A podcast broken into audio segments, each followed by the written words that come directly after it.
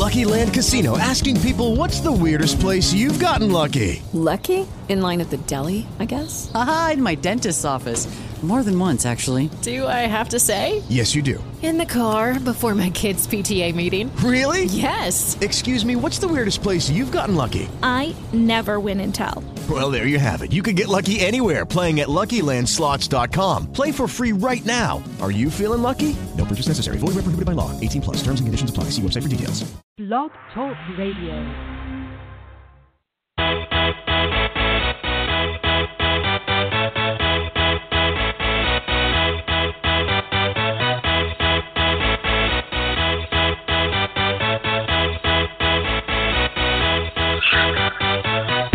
Ready for this?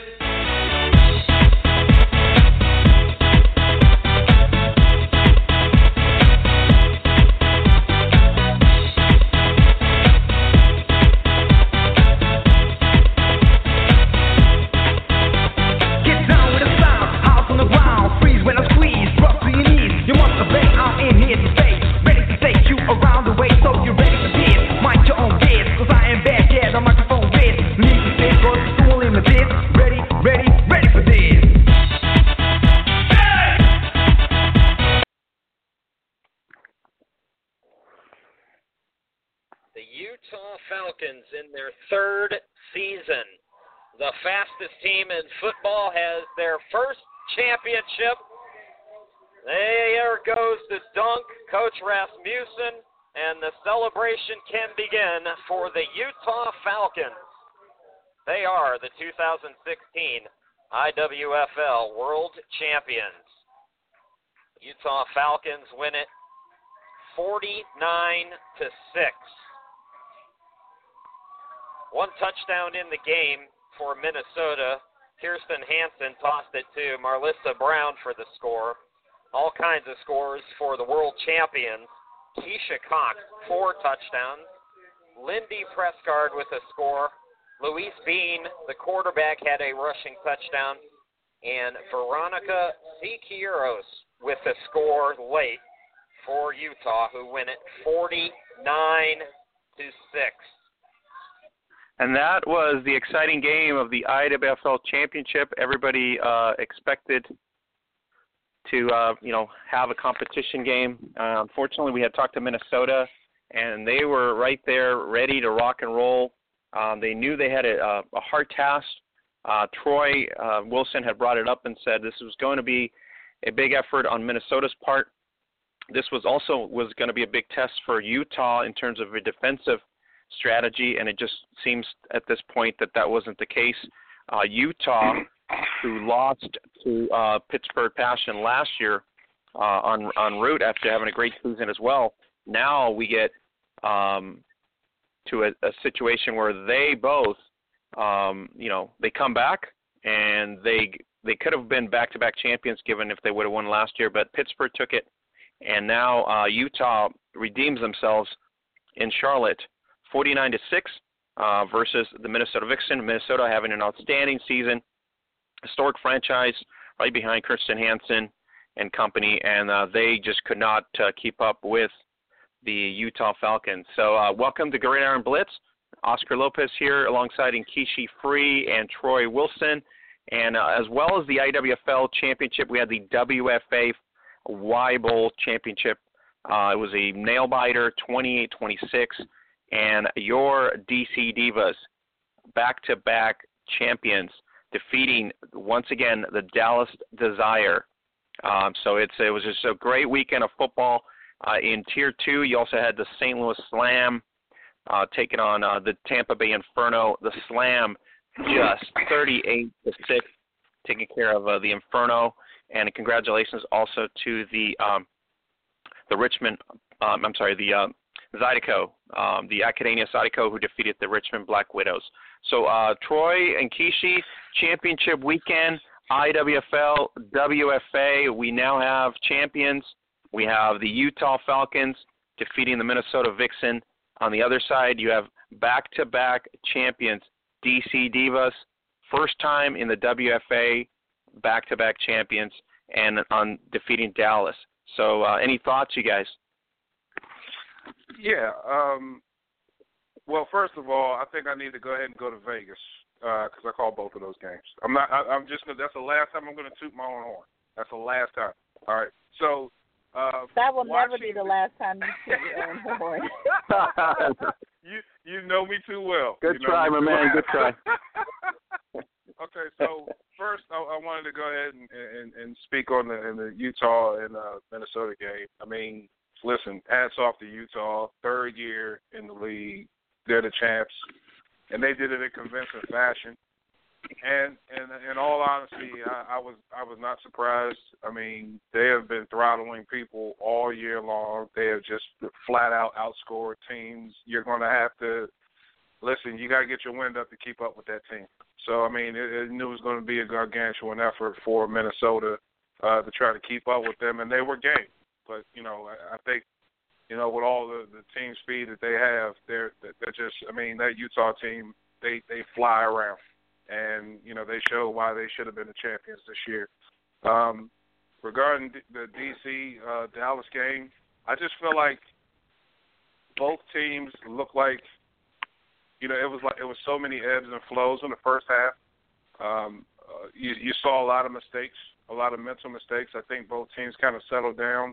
Uh, after, you know, trading scores in the third quarter, and then they kind of settled down. But then what it came down to was the execution of the extra point.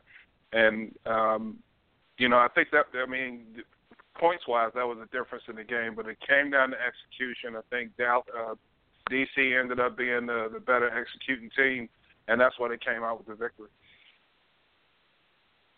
Yeah, you called it last week. You said it was going to come down to a two-point conversion. You said it was going to be that close of a game, and here we are, the result. Uh, could have gone either way, and so for Dallas, this is the second year in a row that it doesn't go their way in the fourth quarter. So what does that say, Troy? Well, it, number one, it says that um, Dallas was heartbroken. I mean, just imagine the team, that team, the season that they had where they dominated, absolutely dominated all of the competition, including the team that they lost to in the championship game the year previous. And then they came out and they showed that team what they were made of in the first game of the season. They're riding high for the rest of the season. Their confidence is sky high. And to, to have that, to climb that entire mountain, only to get right near the top, and to slip on a rock, and now you got to fall all the way back down that mountain after climbing, you know, Mount Everest at twenty-nine thousand feet. Just imagine that you you, you, you make one slip, and you got to fall twenty-nine thousand feet all the way to the bottom, and now you got to make that trek again next year. It's tiresome. If you think about that, like from the mental standpoint, it's very tiresome. It's very heartbreaking, and my heart goes out to that team. But again, you have to give congratulations to the D C Divas for coming out with it.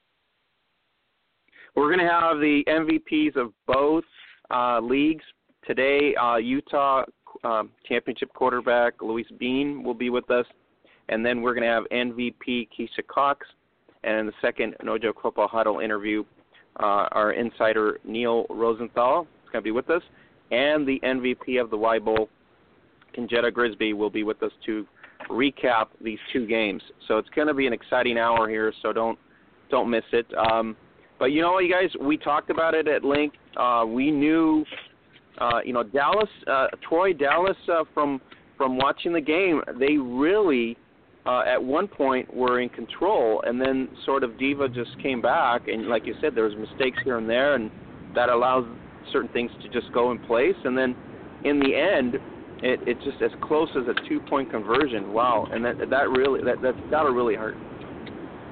Yeah, and, and, and uh, agreed. And it, it, as you said, it could have went either way. I mean, just think about uh, you know uh, they had a huge play in the first quarter, uh, fifty-five-yard touchdown pass right down the side, right down the sideline, and then they converted on a fourth and forever. I guess it was maybe like fourth and twenty-five, and they converted on that pass play. And, you know, they get the first down and they go ahead and score. So they're up, you know, twelve points. And then uh, it, it turned right back, turn right back around. The D C Divas have drawn, they've gone all the way down to the red zone on their, on, on their side of the field. And they go for it on fourth down and they get a pass interference call.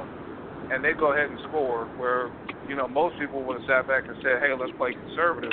Both teams took a lot of chances, and then when you get a lot of chances, you get a, you reap the rewards for them when you execute. And then for that kickoff, like right at the end of the second half, talk about a momentum builder or a momentum killer.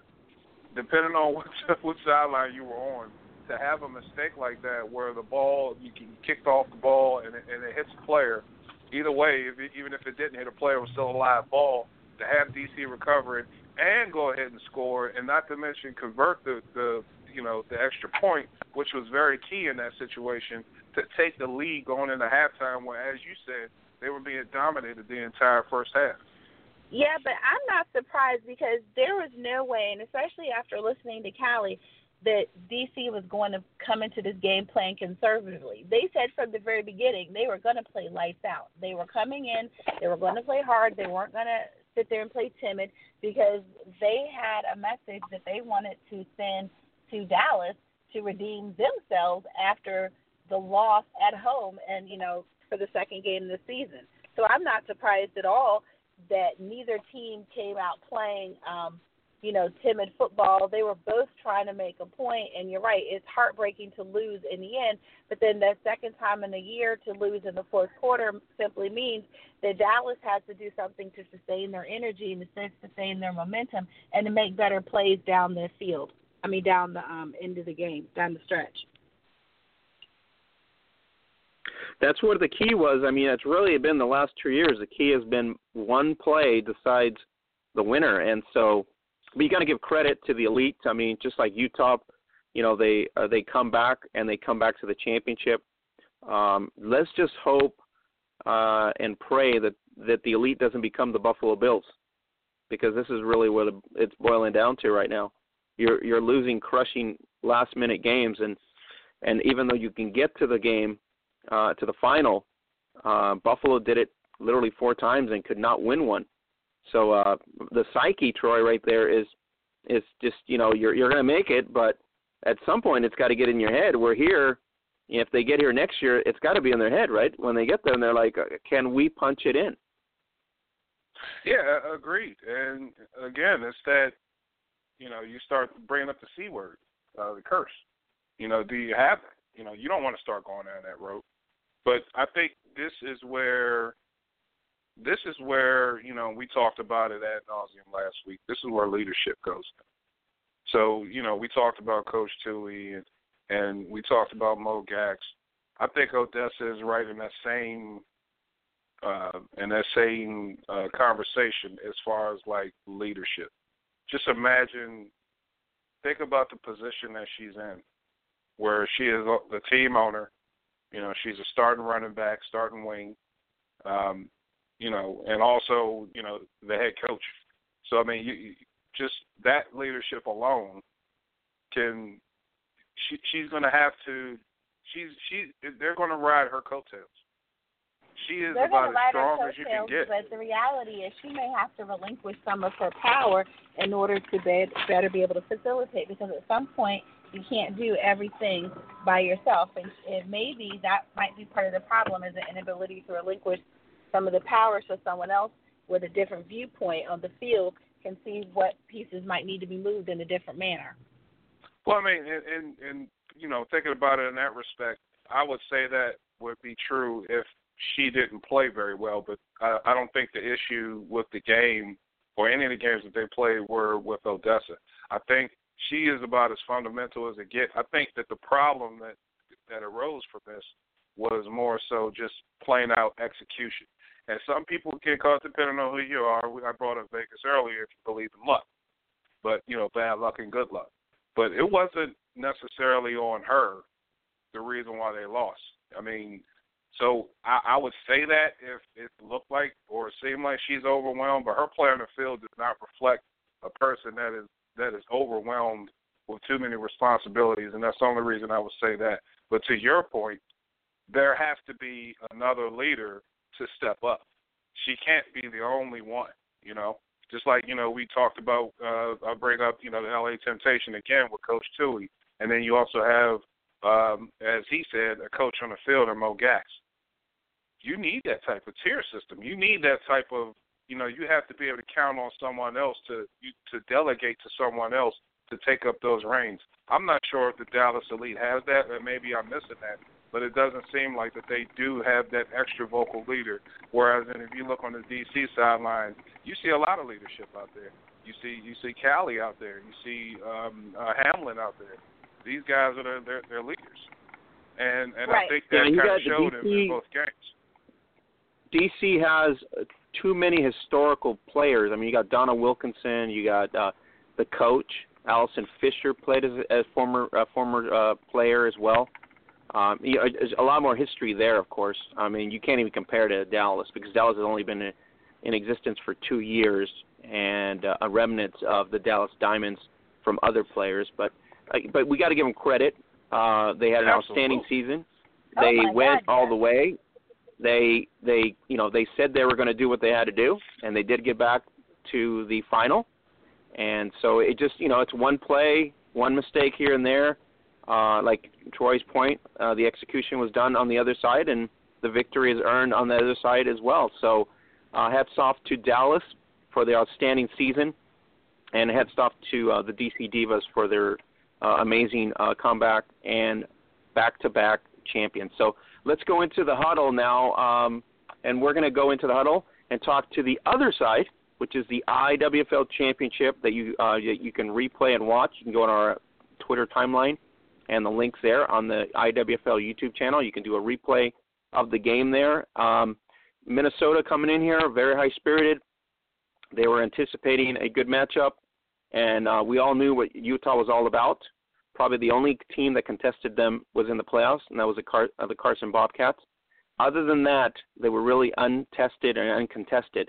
And I kept saying all through the season, what did I say? If you get to halftime and even be competitive, they have a tendency to put the nail in the coffin in the second half, and really that's what it that's what it boiled down to in this game.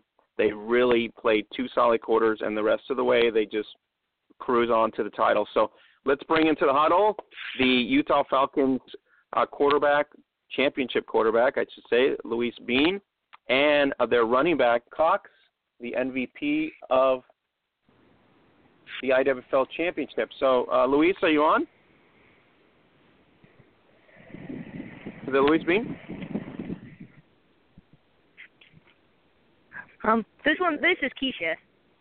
Hi, Keisha. Oh, Keisha, welcome. I'm sorry. Uh, let me see you. Louise, are you on? Can you hear me? Can you hear me? Yeah, we got we you. We can hear you. So we got both. Okay. We got both of you on. Congratulations to uh, both of you, uh, Keisha, for your M V P honors, and uh, Louise for an um, an awesome season. So uh, let's start off with let's start off with. Um, We knew Minnesota was – when you guys were confronting Minnesota, uh, Luis, let's go with you first. What was something that you guys were scoping prior to the game? Uh, they had a good defense all year. So what was something that, that stood out to you guys before the game and you guys were kind of planning for? Um, basically, when we scout a team, we just look to see what uh, defensive front that they have. And in our scheme with our offense, um, we're looking to see if they chase motion or not. And then looking at their front, and then that depends on our scheme on how we'll call the plays. And um, really, you know, by the time that we've gotten to this game, we really felt like we were, hadn't seen anything new and that Minnesota wouldn't, um, you know, congratulations to Minnesota for getting to the game and a, and a successful season. We just didn't feel like they would pose anything new or different for us. And I love our scheme in the sense that we can handle, we're not very big as far as size, um, and I don't know what's in the water in Utah. We just don't grow them big down here. So, um, but our our offense is based upon technique. We're not worried about overpowering anybody. We're worried about getting a certain shoulder. We're worried about just turning you. We're worried about blocking the edges. So um, we didn't show a lot of triple option this year until we got to the to the Western Conference Finals, and we knew we'd do a lot in this game. So we assumed they wouldn't be prepared for it, and um, for me, in my position and where and how we were calling the plays and how we were reading it, um, I could tell that they probably hadn't practiced. I don't know what they practiced, but I knew that our scheme was going to work really well from the very first snap. And so Keisha had a great day. Um, coaches are just really prepared us well for what we were going to see. And so by the time game time started, we weren't we weren't nervous at all. We'd been there before, and we knew what we were going to do. Louise, it, it looked to me like Minnesota got gassed early. The amount of speed that you guys have, uh, and every game that I watched you guys play, it just seems like the fact that your speed, it sort of kills for two quarters, and then it just gasses everybody out. Is it, is it something that, I mean, that's something that I've seen all season long. And that's why you guys have, you know, the double-digit scores really early up before mm-hmm. halftime, and then before you know it, it's another double-digit. So it's like to your point earlier, uh, you guys aren't big, but you certainly have quick technique, and I think that that in itself, uh, when you're going up against a, maybe a bigger team with more muscle and more beef, Uh, mm-hmm. that eventually starts to wear down on them. Yeah, definitely. When we're looking for uh, offensive linemen, with our scheme, we're not looking for the big girl that's trying to block and overpower. We're looking for agile players um, that are n- not, you know, I mean, I saw Dallas this year post about how their average offensive line averaged two ninety. For us, that's too big. For us, we need agile women who can move and get downfield. Our blocking schemes, we have five blocking schemes, and that's it. And so we need girls to get downfield. We're an edge team, and so we actually tighten you up and spread you out, whereas a lot of teams, like in the spread, they want to spread you out and then fill those holes, and we're the opposite. So we are very fast. We're very lucky in that. We're really fast. Our coaches are really good at putting speed players in the right positions, but also one of the huge focal points, I've watched a lot of film. I've been playing seven years. I've watched a lot of teams. And a focal point for us that I just don't see on other teams as much is our blocking. I mean, in other teams, I'll see wide receivers. They kind of just go out. They touch the girl, you know, push her once. That's it. Our girls have to battle for three to six seconds. And that's not on the O-line. That's on the edges. So that's a big deal for us. I mean, we have a girl that plays wingback. Her name's V. She probably should get an all-star in the league for blocking. She can hit people on the run, knock them to the ground, flying. Their feet will be up in the air, and then she'll go on to the next girl. There's times where Keisha can score or any of the other wingbacks will score, and V, she's, she, she's like a headhunter. She, we call her like a sniper.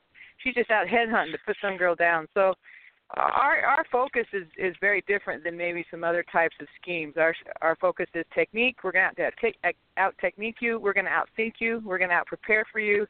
And we don't need to out-muscle you. We don't need to beat you that way. All we got to do is turn your shoulder. And and then we'll take you to the edges. We're taking you sideline to sideline. So, and then we're really conditioned. And we have a lot of players. So um, we're used to being in the heat. So it works out well for us. And a lot of, you know, a lot, lot of, a uh, uh, lot of uh, adulations go to our head coach and the coaching staff. They just really prepare us very well for all our games. Now, uh, Keisha, um, you get the honors uh, and four touchdowns for the day. So, um, tell us a little bit about, you know, the beginning, the first quarter, second quarter, and then sort of you guys go into this uh, what I call nail in the coffin mentality, which was something is working, you just keep keep working the same thing until the bell uh, ends at this point. So tell us a little bit about the, the, the game itself for you. Uh, for me, uh, I just came in thinking like it was just another game. Uh, yeah, it was a championship game, but last year I got myself wound up too tight. This year it was more of, you know what, let's just go in, let's do everything the same, let's listen to the same music, let's have the same breakfast, let's let's listen, let's goof around. And as soon as you step on the field, just be you. And I, and I feel like that's not only what I did, but the whole team, the whole Falconz team. I mean, the locker room, I wish most people can have the same locker room mentality or feeling that we have in our locker room. It, it's just a big family. It's a big family reunion.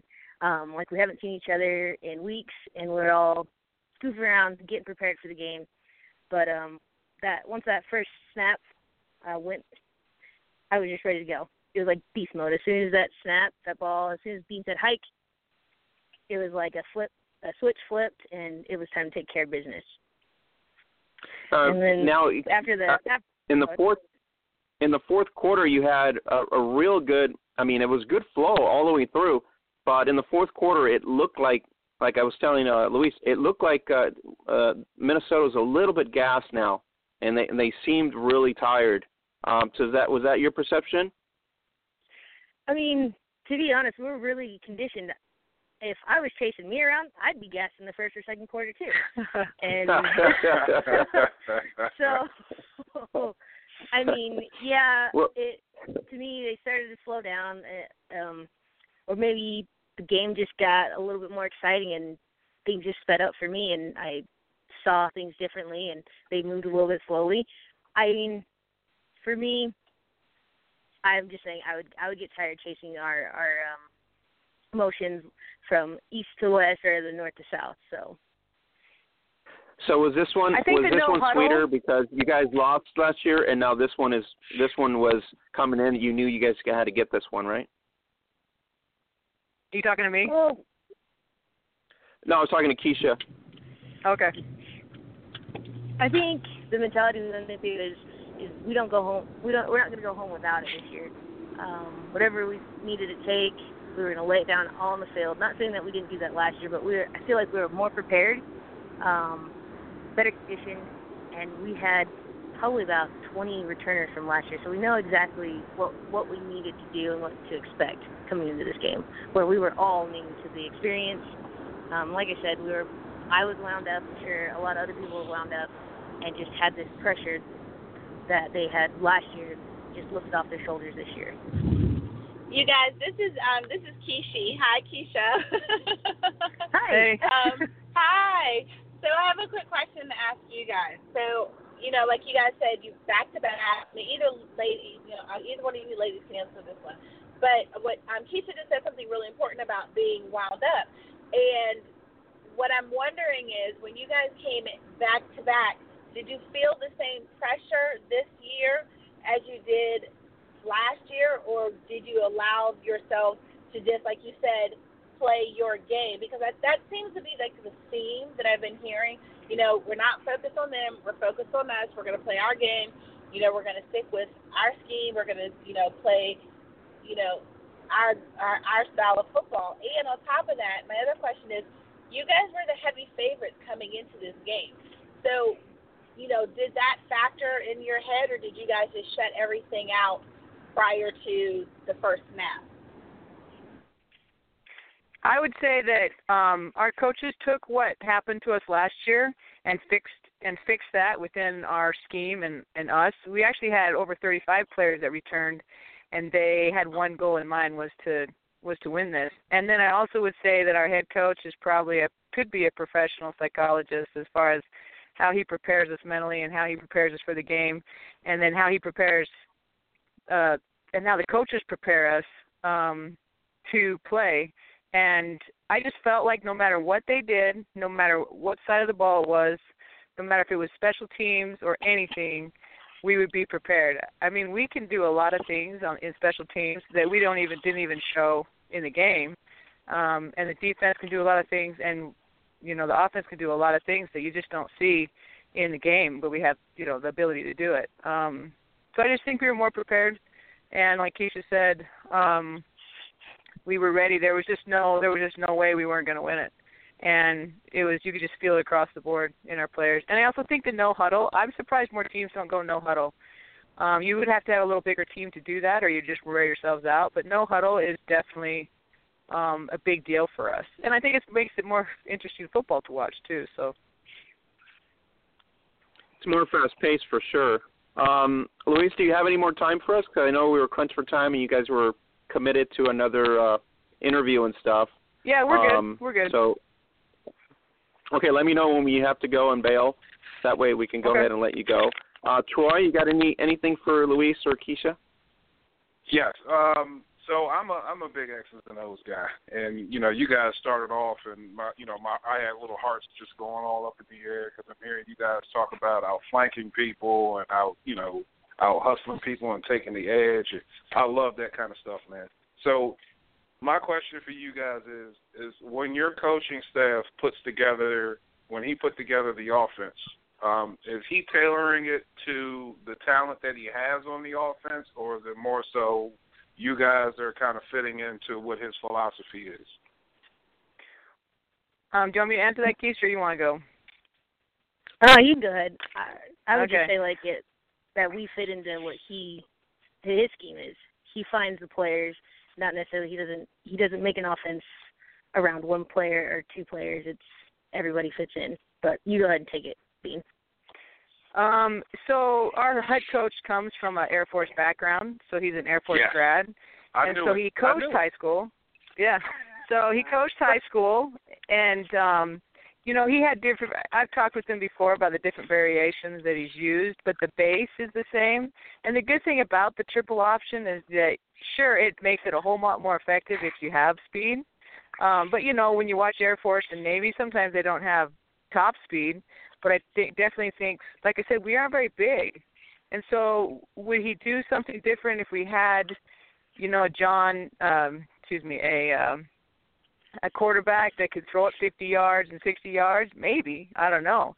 But I do know that um, that he – I think it's a combination. He believes in the system that we run. It's effective.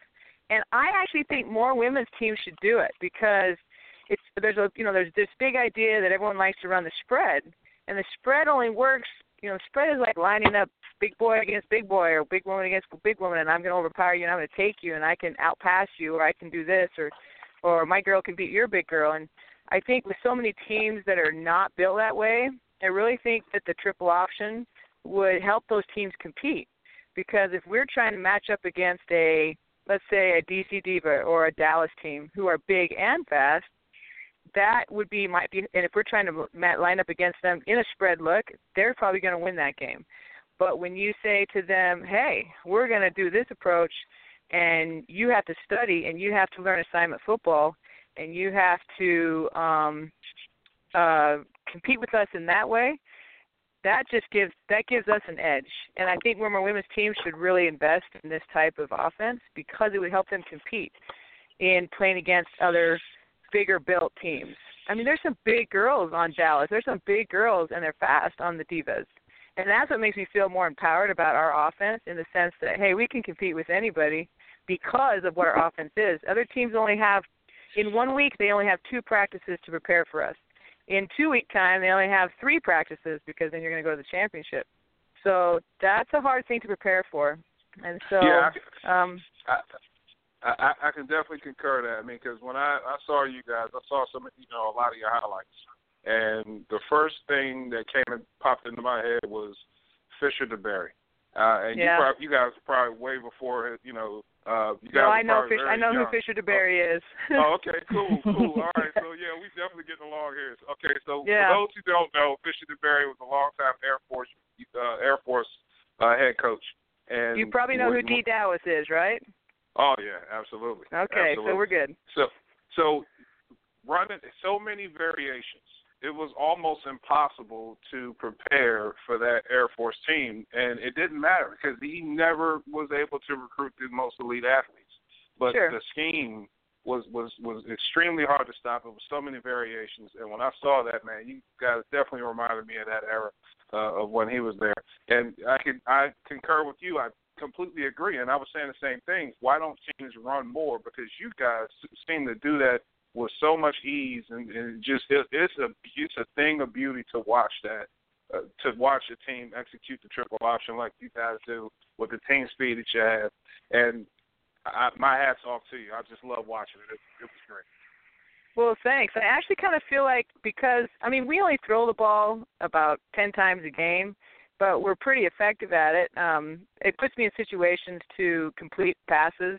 And so, plus, I had, you know, a sixty percent completion percentage, but that's a schematic. You know, it's nice to have a scheme that supports that.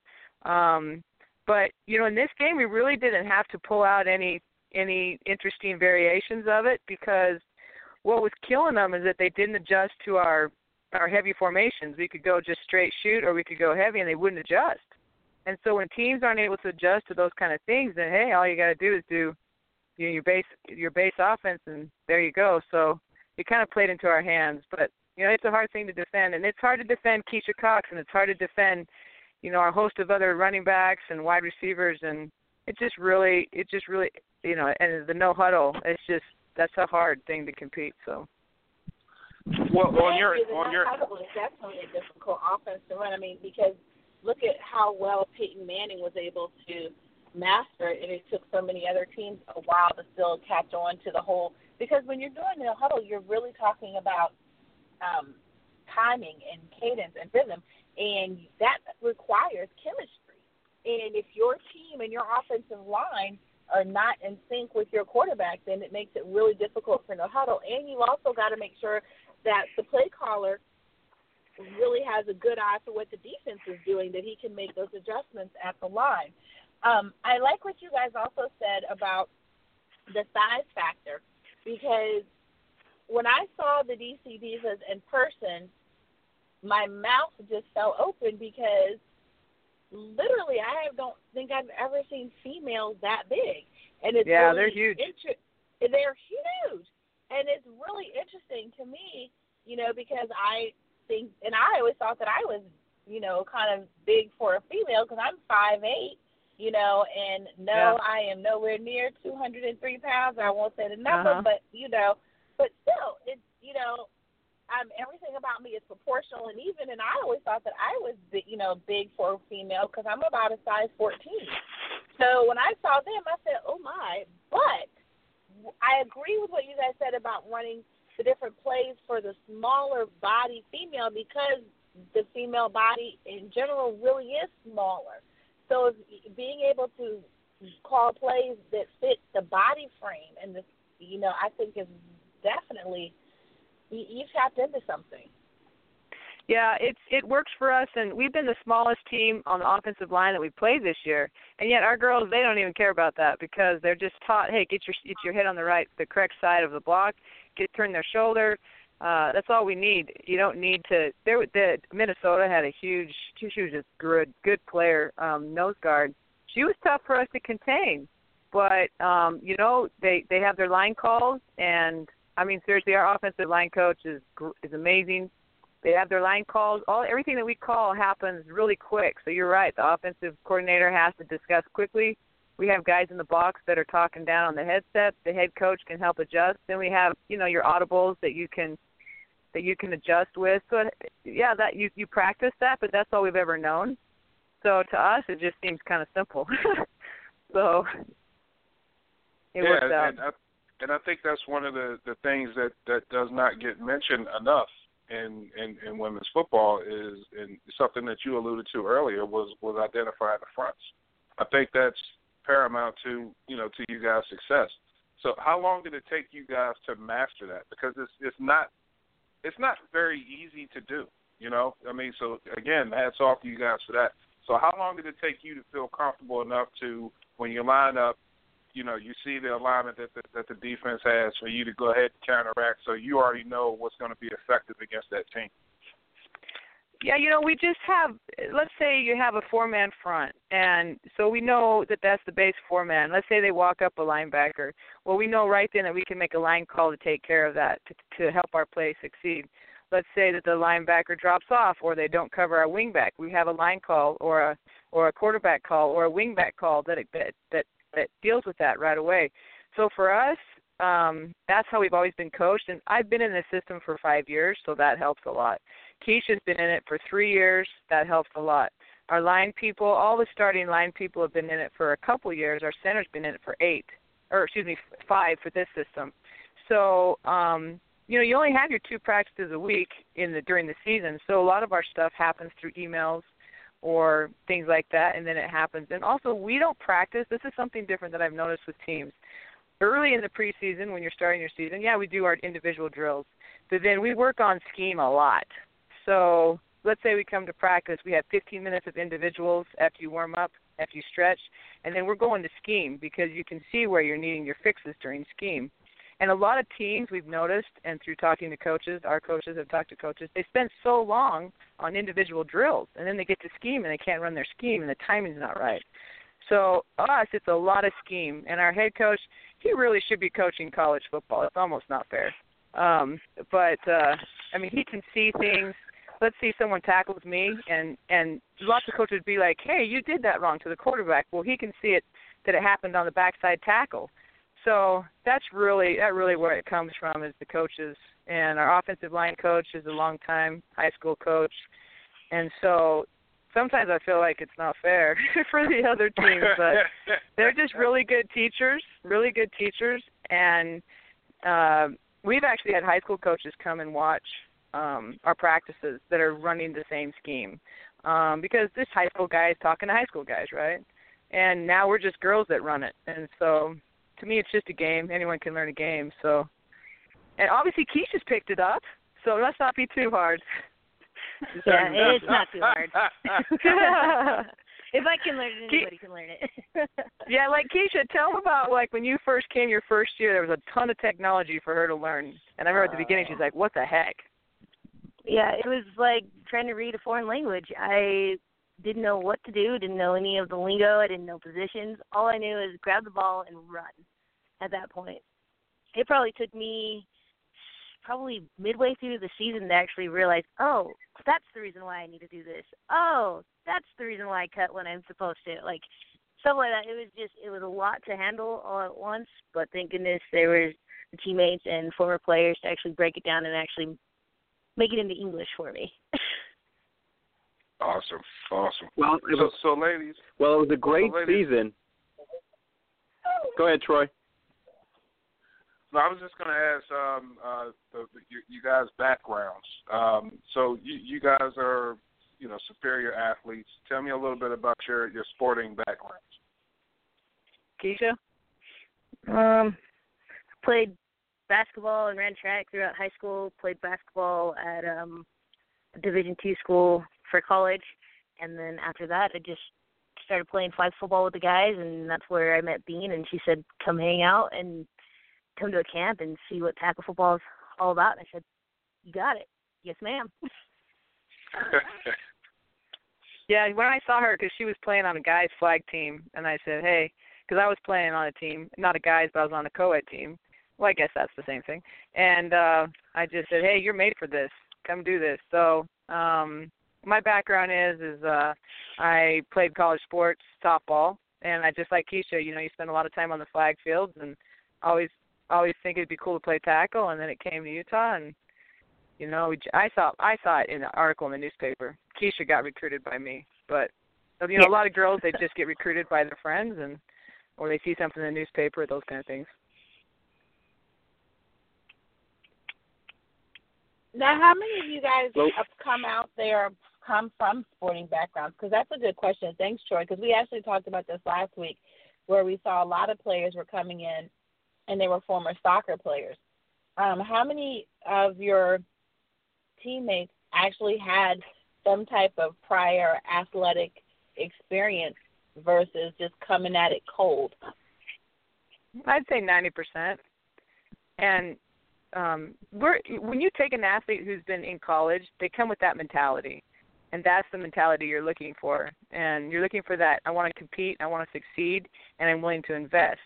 And um, I think that's hard for some other teams where they don't realize the crossover that, hey, this isn't just show up for softball and play that night. It's how some people are treating it. Now, not, not, there's a lot of people that love this sport and they love the commitment.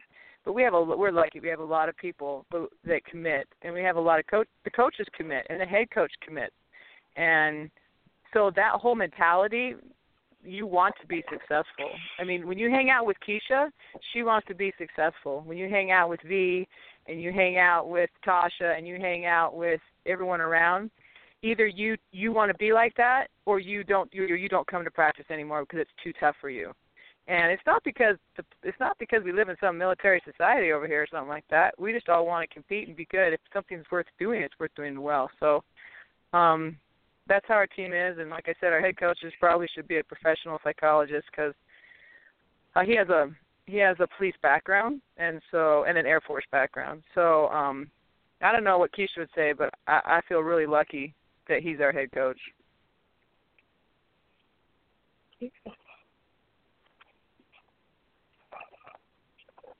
Well, Keisha, you like coach? It, it sounds like you guys have been very successful. So far, um, it's been proven for the last two years. I mean, last year against Pittsburgh, a couple plays here and there, and it would have been the other way as well. So, I, I mean, uh, this has been kind of a, a journey. So I'm going to post a question that every fan that covers women's gridiron is going to say, when will Utah take on a Dallas or a D C? Do you see that in the foreseeable future? Keisha? Um, so it's up to us. It, it'd be next season. Um, unfortunately, we just don't have the funds to make that happen. Uh, but hopefully soon. That's all I can say, because I don't really pay attention to all that background noise. I just, I'm just here to play football. No, I but we would sure both like uh, to play him. We'd, yeah. we'd like to play him. That'd be totally cool. Like, we would play anybody. Yeah, yeah, we would set be... that mentality. If they came to well, our house, that'd be great. I think the West side would be great. I think the West side would be great because you got a lot of great teams on the West side. You got, uh, you know, you got the uh, Cal War Angels in Fresno. You got the Elite in out in Dallas. You got the Majestics, who you got, you know, in nor- in Northwest. Um, so a lot of things.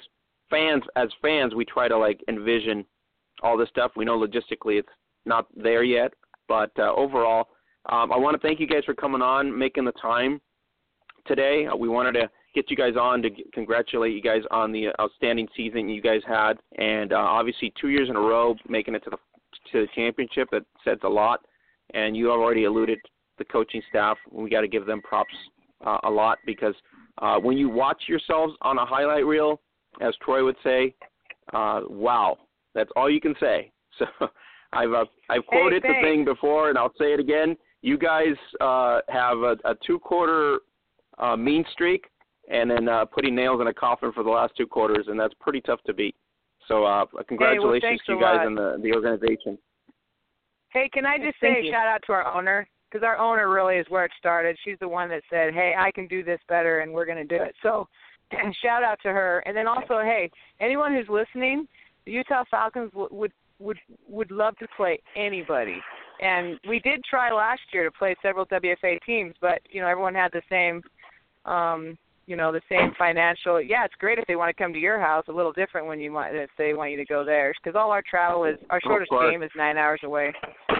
So, anyways, that's a shout out. Anyone wants to play us, we're good. That's I love great. It. I love so, Louise uh, and Keisha, really appreciate the time. Congratulations on your M V P honors. Uh, congratulations on your championship. Uh, we look forward to the two thousand seventeen season to see more highlight reels from this squad. And uh, like I said, it's just if you watch your games, uh, fans are going to love it, and we love it. So thank you, and congratulations again to the whole squad. Thank you, guys. Thank you very, ladies. We appreciate it. All right. Bye-bye. Have a great Bye. night. You too. All right, so that was uh, Keisha Cox, M V P of the I W F L two thousand sixteen championship. And then we also had Louise Bean, um, championship quarterback um, and, of the Utah Falconz. And um, Troy, I mean, and, and Keisha, this is it. This, this is probably the elite team when you watch them on the field, and now we know why. I mean, their their scheme is fast scheme. They don't. They're not heavy funded, like she said. Their the coach is acclimating to the team, and that makes a big difference. And you can tell in their play. So, um, you know, our wishful thinking is, let's hope. Uh, our hoping is that they will go to the W F A at some point, and then we will get to see what we all want to see. You know, a D C Diva, uh, another rematch with the Passion, maybe a Dallas Elite versus Utah. Uh, you know, uh, Central Colorado Angels. So, um, you know, our dreams are there, but we'll see if it happens. Um, let's go into the second huddle, and obviously the second championship that happened this weekend, the Y Bowl in Pittsburgh, and that was between the D C Divas, the champion D C Divas, taking on the Dallas Elite. Dallas coming in here in, with obviously something to prove, uh, road to redemption, and so they get edged by two points. So right now we're going to be talking to uh, Neil Rosenthal and Kenyatta Grigsby of the D C Divas. Uh, guys, how you guys doing? Doing great. Hello. Awesome. Is that are both of you on? Um, I don't know if Kenyatta's on or not. She'd be calling from a different I don't line. know if she's on. Well, okay, she hasn't got on here yet. Um, so I, I think you're the only one on here right now. So, Neil, let, let's talk about it right before we get her on. Hopefully, she's uh, going to call in. Did we give her the number? Uh, I did send. Her, I did send her the number, but uh, uh, okay. and and she said she might be able to make it, but um, uh, she didn't. She was. Uh, it was kind of a last minute in terms of her even knowing she was okay. supposed to be on.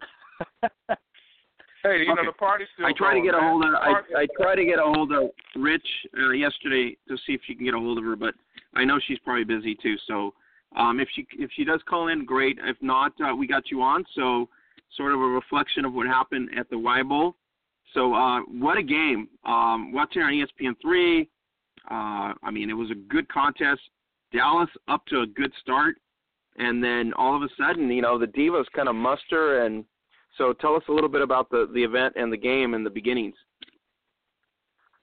Uh, yeah, the championship game, I think, pretty clearly lived up to everybody's expectations as far as just being a real back-and-forth, high-powered, exciting, fun game to watch. You know, when you have uh, E S P N uh, uh, streaming the game online uh, through E S P N three, I think well, the main thing you want is you want a good game, you want an exciting game, and uh, that's really what, what was delivered between two excellent, outstanding teams. Uh, it was it was it was Dallas's Dallas kind of dominated the first half, which is interesting because in the first two meetings between those teams, it was really the Divas who dominated the first half, and then Dallas who dominated the second. That was kind of the way that both of their previous meetings had gone. Uh, but in this particular game, Dallas got off to a really, really hot start and, and went up twelve to nothing uh, on on two touchdowns, uh, and really, I think, was controlling the game defensively more than anything else because their defensive line was just absolutely dominating the game. They were overwhelming the Divas' offense. At one point, I think the Divas were faced with something like second and forty-seven or something along those lines, and uh, Uh, you know, the other thing for the Divas is they had a couple of, of players who were injured in the game. Uh, Ashley Wisenhunt, who was the M V P of last year's title game, uh, hurt her foot. And then Kenyatta Grigsby, uh, the eventual M V P, uh, had a little bit of a shoulder thing that uh, sidelined her for a little bit. But when both of those players came back, uh, the Divas were able to crank it up a little bit more. And I think the, the, the key for them was they were able to score a couple of touchdowns right before halftime.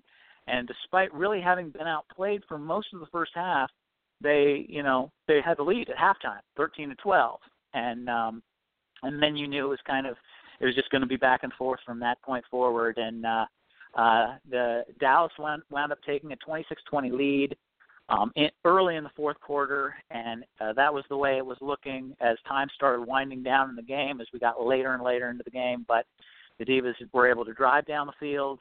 Uh, got a short field off of a turnover, which is, is huge. They got a fumble recovery, and uh, that gave them the short field that they needed to drive down, get the touchdown, tied it up, and then, interestingly enough, went for two, which is not common for the Divas, but they went for two, got the two, went up uh, twenty-eight twenty-six, and then uh, a final interception to uh, to seal the victory. But really the key to the game for me was the fact that the Divas won the turnover battle five to one.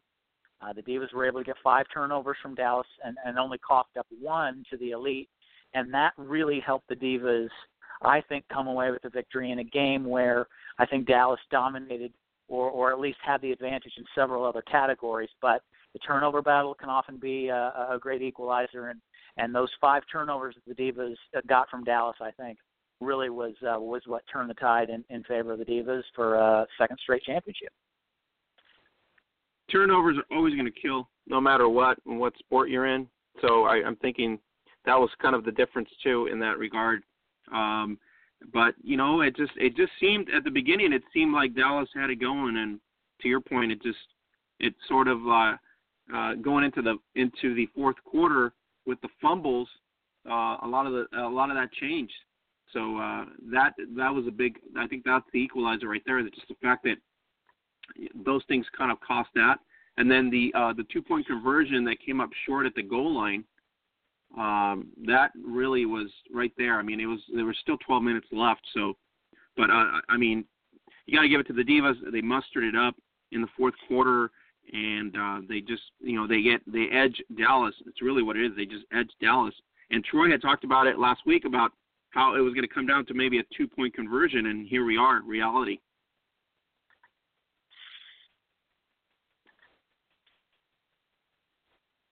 Yeah, I'm looking at it from a standpoint of um, uh, watching both of those teams play. I mean, you know, the best that the best that the W F A has to offer. And it looked like both of the teams, you know, initially they started off nervous. Um, did you get that sense, Neil, when, when you were watching the game? Um, well, it was a couple of three and outs for the first uh, uh, the first series for both teams, and I think that probably was a little bit of nerves. But Dallas struck pretty quickly. They're, they are a quick strike offense, and uh, uh, uh, Alberta uh, Alberta uh, Fisher DeBerry. I'm probably killing her name, but uh, she's been playing for a long, long time. She's talked about uh, potentially retiring at some point. I think a fifteen-year veteran of women's football for Dallas, and uh, Uh, she was. She made several huge plays uh, in the first half. Uh, I think two of the biggest plays in the first half for Dallas, uh, catching a fifty-six-yard touchdown pass to get them on the board first, uh, up six to nothing, and then uh, also converting uh, thirty with a thirty-one-yard pass on fourth and uh, on fourth and uh, seventeen. On fourth and seventeen, they decided to go for it on their side of the field. And then getting uh, a thirty-one-yard reception for a first down, it was it was a big key for them. And uh, you know, it, it I think they failed on three of their four two-point conversions.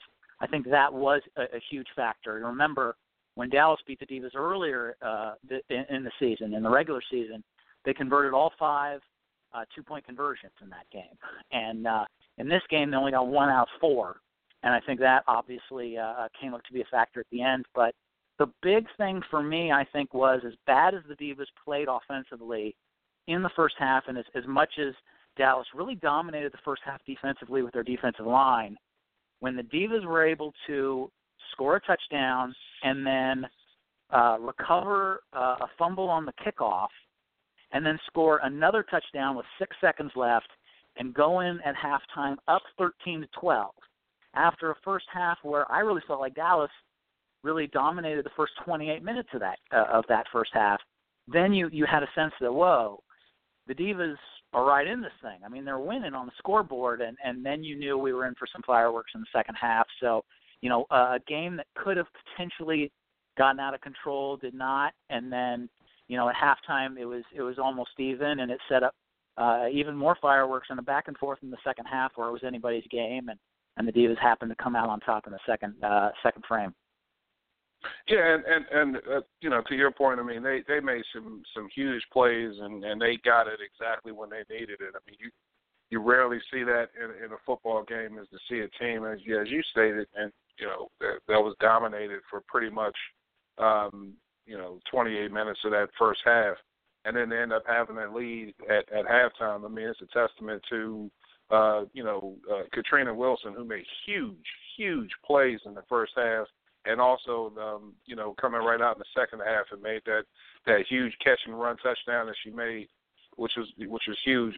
Uh, one thing I wanted to ask you about was about the defense. Now, to me, it seemed like D C's defense, they were stout. I mean, they were stout. They they made some big hits. They made some nice sound tackles, nice form tackles. Tia Watkins, she was a maniac out there making plays. But they just kept giving up, the, you know, acquitted themselves in the second half because it looks like they kind of shored up most of that in the second half. Yeah, I think the Divas com- defensively coming into that, their focus was on slowing down Dallas' big play because Dallas has uh, a lot of big play receivers. And for the most part, I feel like they did that. But the reality is, is you can keep Dallas under wraps for so long. And, you know, and then they're going to explode on you. I mean, they just have they have so much talent and, and, and not only a lot of speed, but also a lot, so much strength in the line that at some point it's it's just hard to keep them from eventually getting that big play. And two in particular, uh, uh, their first touchdown as well as their last touchdown, both fifty, uh, fifty or fifty-plus yard uh, touchdown pass plays. So it's just, you know, with, with Bobo and Birdson and, you know, with with – you know, uh, uh, Gearhart getting them the football. Um, they're just, they're a really tough uh, team offensively to try to slow down uh, in terms of, of exploding. But Tia Watkins, uh, just a phenomenal, phenomenal year, really establishing herself as one of the top players defensively in women's football. I mean, for her this season, I'm pretty sure she had eighty-nine and a half tackles, which wow. for the D C Divas is, you know, the, the Divas, every team calculates their tackle stats differently. And some teams, they'll give, you know, some, some teams will give you a tackle really if you were kind of anywhere in the vicinity. They'll just sort of give you a tackle. And so, you know, everybody sort of calculates it different. But for the Divas, the Divas have calculated the same way pretty consistently over, you know, a sixteen-year span. And when you look at the history of the D C Divas, you know, no player for the Divas, based on the way we've calculated tackles, has ever cracked seventy tackles in a season. And she finishes the season with a half tackle shy of ninety, which, you know, just compared to other players that the Divas have had, which I think is the most fair comparison, you know, that's a ridiculous number of tackles. And, you know, yeah, uh, especially yeah. for, you know, for, for a player, you know, who, you know, she's obviously going to have a couple of games where she plays briefly and then sits out for three quarters because, you know, it's just let's get her some rest or whatever else. But so, I mean, she's, she's, she's had an amazing, amazing season. Trigger McNair played eighteen seasons at linebacker and was playing in her sixth national championship game uh, and eighteen seasons of play. And there she goes. She's forcing the fumble in the fourth quarter, uh, which was huge and helping to turn the tide uh, in the game. Just, you know, defensively, they did what they had to do because Dallas's offense is just absurdly explosive. So you're going to give up a couple of plays, but, you know, again, the key is if you give up the big touchdown, okay, then step up and stop them on the two-point conversion and get a little bit of momentum back. Hold them to six, don't give them eight. And for the most part, the defense did that too. So, you know, they did just enough, just what they had to do, and the same thing with the offense that generated just enough points to uh, to come out with a win against a really, really good team. I, I really believe, I can't say enough how good Dallas is. And I think there is the potential at some point that people will look back on this historically, on the Divas winning back-to-back championships, and say they were kind of like the nineties Pistons to Dallas's nineties Bulls, where it's like Dallas just couldn't quite get – wasn't quite ready to get over the hump, but when they did, you know, look out kind of a situation. I mean, I, I really, really believe that that, that that Dallas Elite organization is has the potential to break out over the next five eight years where we look back on that and say, you know, Dallas won X number of championships over X number of years, and they could have won two more if they hadn't lost at the last second in back-to-back years to the Divas. So, you know, you know what, Neil, so I really like that analogy. I like so that. I, you know what, Neil, I like that analogy. I do. Mm-hmm. I like. I really do. I, I like the analogy between the two teams, and that was one of the things we were saying earlier was, you know, who is this um, Dallas Elite team going to be? You know, are they going to become the Buffalo Bills of the nineties? But you have actually given us a better uh, point of reference, even though you went to a different sport, where you are that team that is good enough to just get over the hump, but not quite there. And if you wanted to even go back to a, maybe even a football analogy, maybe it, in some ways it's almost like the whole um, – Brady Manning bowls, you know, where you had two just really great quarterbacks battling it out and going yeah, head to head. I, yeah, absolutely. I, I just I feel like, you know, rather than I know Dallas has some players on their team who've probably played in three or four straight national title games and have lost three or four straight. Uh, if they went from the Diamonds in, in twenty thirteen to the Houston Energy in twenty fourteen and then with the Dallas Elite the past couple of years, there are probably some players on that team who, who've been in four straight national title games and lost. But, you know, without making the comparison to the Buffalo Bills, I think you have to, you know, Dallas, the Dallas Elite are not going anywhere. The Dallas Elite, I, you know, when I see that organization, I see a team that, man, if they keep that core and what they have going, and you know, this is only their second year. I mean, if they continue to do what they're doing and improve upon what they've done, I see, you know, not a championship, I see championships in that in that team's future potentially, because you know that that that kind of talent, that you know, they're run that well, and uh, you know, it's it's they're just such a tough team in the Western Conference for any team to deal with that I would, you know, I would not put. Uh, you know, San, the San Diego Surge had that run. uh, where they made, I think it was three championship games in four years. And, you know, Dallas has already made two in a row. And, and I think, you know, uh, with with the with the young talent that they have on that team, uh, the Dallas Elite are not going anywhere. So before, you know, you sort of write the postscript on uh, on the Dallas Elite, you know, they're in the middle of something that I think uh, I just I, I cannot give enough respect to uh, to that team and that organization and and how, uh, what kind of future potential they have, because they are they are the real deal. There's no question about that. Now the heartbreaking Neil heartbreaking stats. You know, we go by, you know, the forgotten losers, as they say, in the championships. But uh, to your point, uh, they have proven that they can come back and come back stronger. So uh, it's to their credit, um, their drive. Uh, Odessa, you know, Odessa knows that, you know, this is this is what it's got, it's going to take. It's going to be a, a battle of elite teams, and you're going to win some, you're going to you're going to lose some. And in the last two years, they know.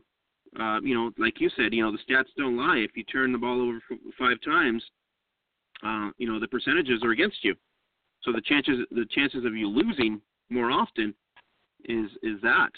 So, uh, you know, there's a lot of things you have to look back on to on, on a game that you don't want to, but at the same time, you have to be realistic and say, well, if we would have done this differently, maybe we would have had the crown. And so that I think that's Absolutely. what their mindset is right now. They, Their, I mean, their mindset is, but, yeah. you know, where where are we gonna, you know, where are they gonna go from here? And like you said, they're they're obviously very focused on the fact that this is this season's over, and now they got another opportunity yeah. next season for the crown again.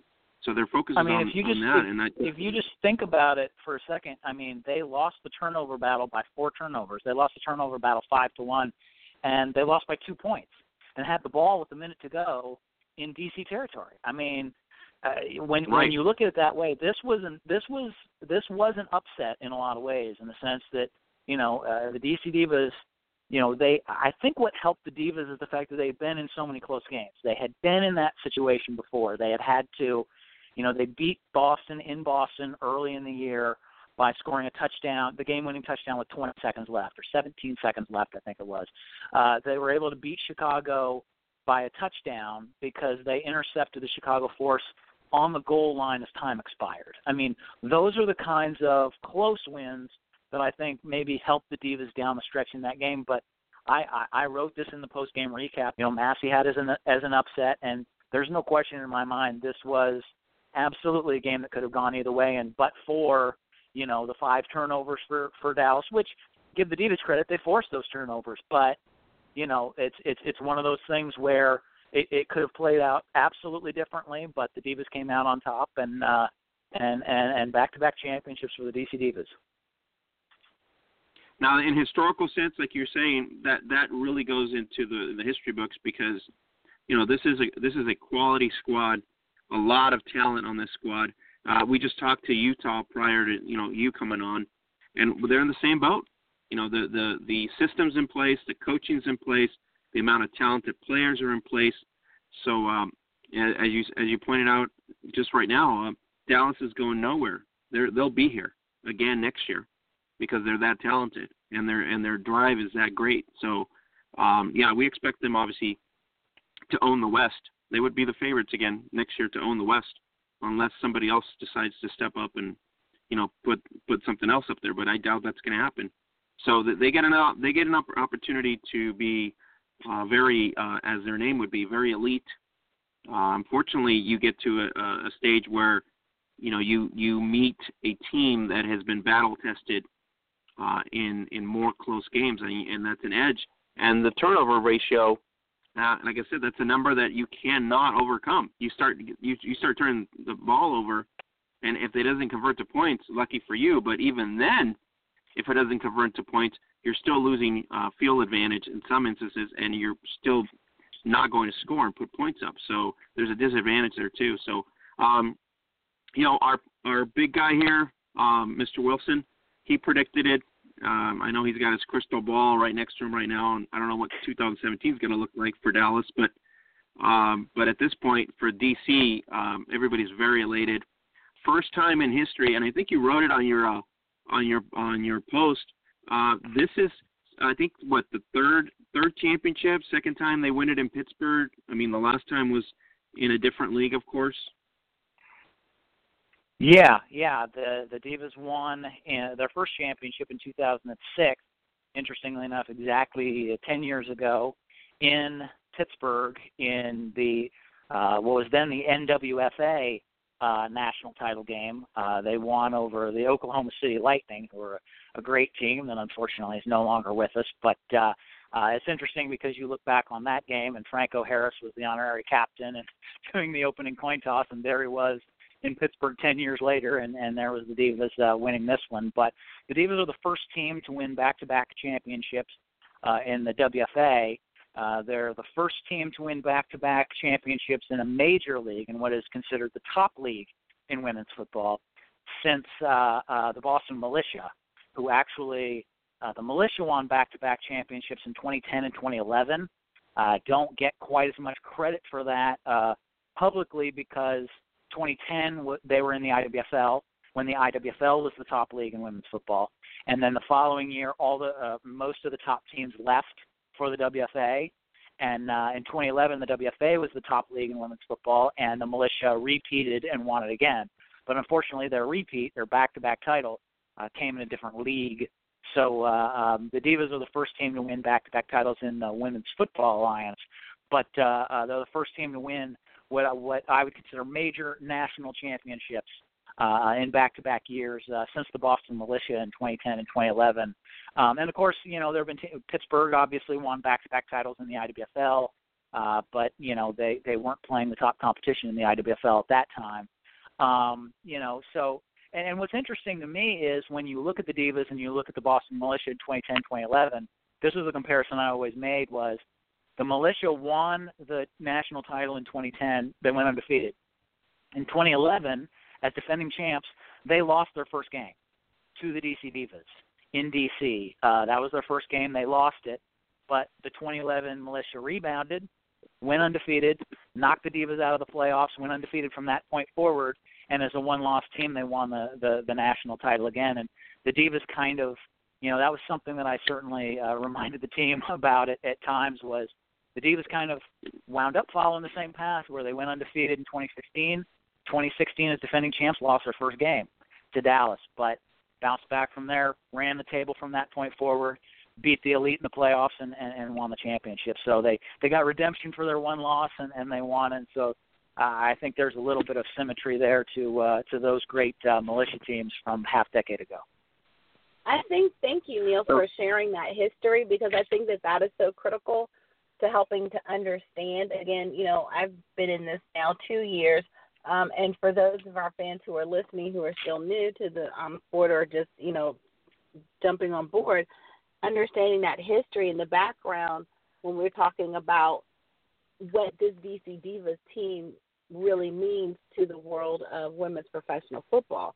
Because if you don't understand the history and the powerhouses and which teams were running, as well as the really needed explanation about the teams going back and forth between, you know, the two leagues, that it, it almost reminds me of the A F L and the N F L when the merger first happened. And, you know, the fact that most people forget that the um, Baltimore Colts were originally in the N F L, and then when the merger hit, then they were asked to move to the A F L. So, you know, and, and now we, of course, you know, N F C, A F C, but that matters because we even talk about Cleveland, for example, uh, getting their first win in, what, fifty years for a major, you know, national title.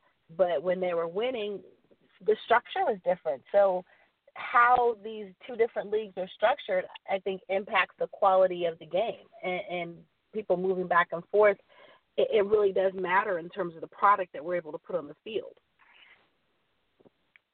Yeah, no, that's a terrific point. Uh, you know, I, I think the the history is important, and that's one of the things that I will say is I've never I never used the term W Bowl, and I never advertised it as the W Bowl because I you know I think that's I, I, I personally have always kind of felt that's kind of ridiculous, uh, the whole W Bowl one notion, because I, I have less of a problem with calling it the W Bowl and more of a problem with calling it W Bowl one, because I can tell you from a D C Divas perspective.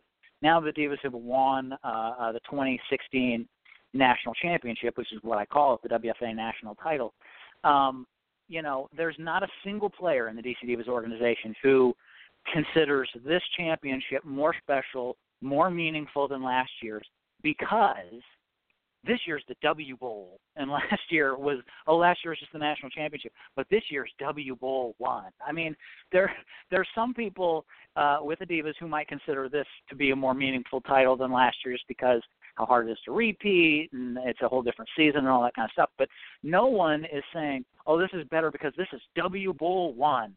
I just think that's that's to me calling it W Bowl one is so unbelievably insulting to the great championship games of the past, where, you know, which were every bit as good. I don't understand why what makes this title game W Bowl one as opposed to any previous year. I mean, yes, it's being held in Pittsburgh. Yes, it's, you know, on E S P N three. Yes, so, you know, well, twenty twelve, the twenty twelve W F A championship was in Pittsburgh. It was on w, uh, uh, E S P N three. It was held at Heinz Field.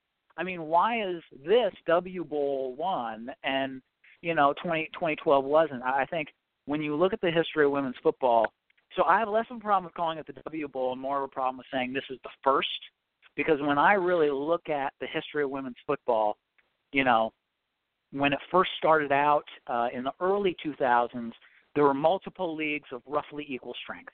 And so, okay, that was kind of, you know, there were multiple national champions at that point of roughly equal stature. But in, beginning in two thousand, there was a consensus major national champion. There was one league that was stronger than all the rest. And from two thousand eight to twenty ten, that was the I W F L, was that league. And then after the twenty ten season, a bunch of teams left for the W F A. And since twenty eleven, that league has been the W F A, has been the top league. So if you want to call this a W Bowl, to me, this isn't W Bowl one, it's W Bowl nine, in my view. Because two thousand eight was the first year that we had one league that was clearly better than the rest. That championship game was a phenomenal championship game between the Dallas Diamonds and the Chicago Force. Went to overtime, won by the Diamonds. That, to me, is your is your first true W Bowl, if you want to call it that. And then, uh, you know, going through the the three from when the I W F L was running it, uh, and then beginning in W Bowl four with, you know, the W F A beginning to run that thing. So you'd have W you'd have W Bowl three and four won by the Militia in twenty ten and twenty eleven. So they went back to back. Uh, the fifth one would be the one in Pittsburgh at Heinz Field, where the San Diego Surge came up and and uh, won a, a late championship over the Chicago Force. Uh, the sixth one would be Chicago's victory, which is a rematch of the first one. Uh, the seventh one would be the Boston Militia's final game, uh, as they won their third championship. And then uh, eight and nine were the past two years. So that would make next year really the tenth year that we've had a consensus national championship game of, you know, in the top league. And I, I would understand if the W F A didn't want to acknowledge the first three because they were run by the I W F L. I would, because I think it's, you know, those were championship games. Even though the I W F L was running it, that was the top league then. And, you know, credit to the Dallas Diamonds, Kansas City Tribe, and Boston Militia for winning those championships. We shouldn't just discard those because, you know, Kesey Disney was running the show. So, you you know, to me, you have to acknowledge those as championships. But to me, you know, whether you call it W Bowl nine or W Bowl six, to me, calling it W Bowl one is just it's it's absurd. I mean, it, you don't you almost put the Divas in a position where you were telling them, okay, you beat Dallas last year, but that game didn't count because that wasn't a W Bowl. This is the game that counts. And to me, that's just that's that's that's ridiculous. I, I didn't see the need for that, and uh, uh, hopefully that's something they rethink. But you know, uh, again, we'll we'll just have to wait and see how the league uh, deals with that going forward. But um, um, it, it was a great championship game by by whatever name it is that you want to give. Oh, I just hope they so, get Neil, all consensus because names matter, and, and, and names matter in terms of marketing. Like we always say, the Super Bowl. Right. It is, That's what I was going to say. Yeah, the name matters. Now, I agree with you in terms of the history because we don't want to discard the history, but by the same token, it, it is interesting, and I'll go back to my analogy or my comparison to the Cleveland Browns, in that you have a franchise that was historically kicking butt, and then all of a sudden, now you've got this new merger, and they can't do, to coin this beautiful phrase um, from the infamous uh, Coach Moore, diddly-poo, you know, and, and and they haven't been able to, I have been unable to replicate anything since. So I think the name matters in terms of marketing, so that people know consistently every year, oh, it's going to be the W Bowl, and it's going to be held at, you know, whatever, whatever place, and that builds familiarity. But it should be done, to your point, without discrediting the teams that came before, because we don't want to dis- dis- diminish the efforts of those ladies who were pioneers and trailblazers. Sure, and, and I understand the, the, the need for branding. I think that's a, a great idea. The one thing that I will say about that is when they decided to call it the Super Bowl, that actually did not happen until nineteen sixty-nine. And they, they first started using that with Super Bowl three. The first two Super Bowls were not called Super Bowls at the time. They were actually the N F L A F L World Championship games. But when they decided to call the branding Super Bowl three, they they said, okay, we're gonna now we're gonna call it the Super Bowl. They acknowledged, okay, we're calling it the Super Bowl now, but this is the third Super Bowl. The first two, even though we didn't call it that, that's what they were. So basically, when they started calling, when the N F L started using the term Super Bowl, they did that in nineteen sixty-nine, and they said this is Super Bowl three. They didn't call Super Bowl one and two the Super Bowl when they were being played, but once they started using the term and using that branding, they started the numbering at three because they, they realized that the first two, the championship games in the two previous years, those were Super Bowls, whether you called them that at the time or not. And that's my point with the W Bowl. If you want to call it the W Bowl for the purposes of branding and whatever else, okay, I understand it, I get it. But don't start it. Don't just say because we're starting the branding now that we're going to start the numbering now. Because if you're going to start the branding now, fine, but then start the numbering at the appropriate place. Call this W Bowl nine because that's really what this was. And then you're acknowledging that the first eight championship games that came before it were W Bowls, even though maybe you weren't calling it that at the time. That would be my that would be my, my argument in terms of preserving the history while still taking advantage of the branding. It's a good argument. I mean, you, you think about it, it's a good argument. I think the branding factor was more enticing for the marketing end of the television brand. You know, because if you have a if you say this is the W F A championship, okay, all right. But then when you say this is W Bowl one, oh, I'm I'm interested. And that's really what they went for. The the interesting right. aspect and, of uh, and, you and know, again because the, the point the point too is that the previous games were actually on E S P N three, like the twenty twelve and twenty thirteen right. W F A Championships games. Those were on. Those were broadcast by W F A uh, by E S P N three too. So you know you do already have that tie-in with them. You can say, hey, those were right. W Bowls. We weren't calling it then that then, but yeah, I mean, uh, so I get the whole W Bowl branding part of it, but for me, it was more the numbering of this is the first one because to me, it, it kind of suggested that. You know, the, the championships, the Militia won, and the Chicago Force won, and the San Diego Surge won. Oh, well, those weren't W Bowls. But they really were. I mean, they were every bit as much a, a national championship game as, as as this game was. And so, you know, I, so, I felt like it kind of shorted them in, in a way which, which, which I'm didn't thinking this is, I'm thinking this is was this was thought out as a reset. And it's really what it is. Mm-hmm. It's a reset for, mm-hmm. for for just the marketing television aspect of it. But I, I, I mean, I do agree with your uh, with your you know criticism of it because yeah, it should be it should be the Y Bowl nine. It should go back to the history when it started, which is the beginning, and it should be rebranded. So maybe they'll rethink it, um, and they're listening no, well, to us. Yeah, but the problem is the fact that, like to Neil's point, the Super Bowl at least started at three, where you didn't, with such a low number, and there wasn't quite the national affiliation. Attention. Because truthfully, Attention, yeah. yeah, well, and, and attention, because truthfully, Super Bowl three is actually, in my opinion, what I think really turned the course of the tide, because America was still a baseball uh, country at that time. But I think Super Bowl three and Joe Namath and the famous, you know, I predict we're going to win and the finger in the air, that whole thing, it was caught on T V. You had N F L films really coming into play. I think it was the perfect storm. But when you're saying, oh, this is W Bowl nine, you're like, well, what happened to the other games? And where have they been? Why aren't we promoting them? Then it looks bad because they're like, how are you, this is your ninth one and nobody knew anything about it, especially because they've done a better job now with marketing. So to a small degree, um, now this is just me coming from a P R background, Oscar's right. It, they almost have to do a reset. You know, and it, and I get what you're saying. You don't want to discredit the work that was done in the past. However, it it's a, if it's done correctly, you can say this is the W Bowl one, and thank you to all the other ladies for the previous, and give it a name. To, you know, the national championship. Just leave it, be done and let it go at national championships, which still I will say the work that I will was done. say um, if you do it right.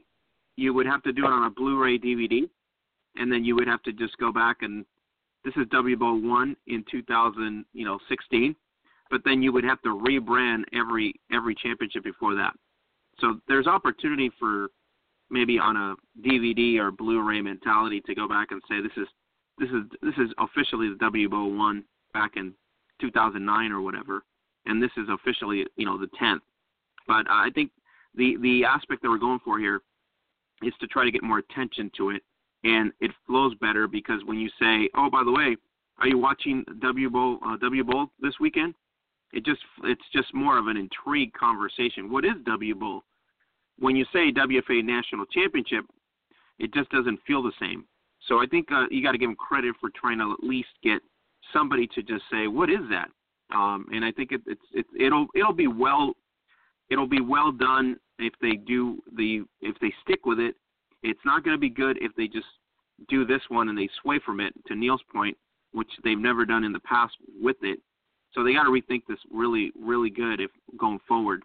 Whether they reclassify everything else uh, going back to the, uh, the inaugural season, uh, we'll see that. Um, Neil, uh, the other tier we need to talk about is the Slam taking on the Inferno. We all thought.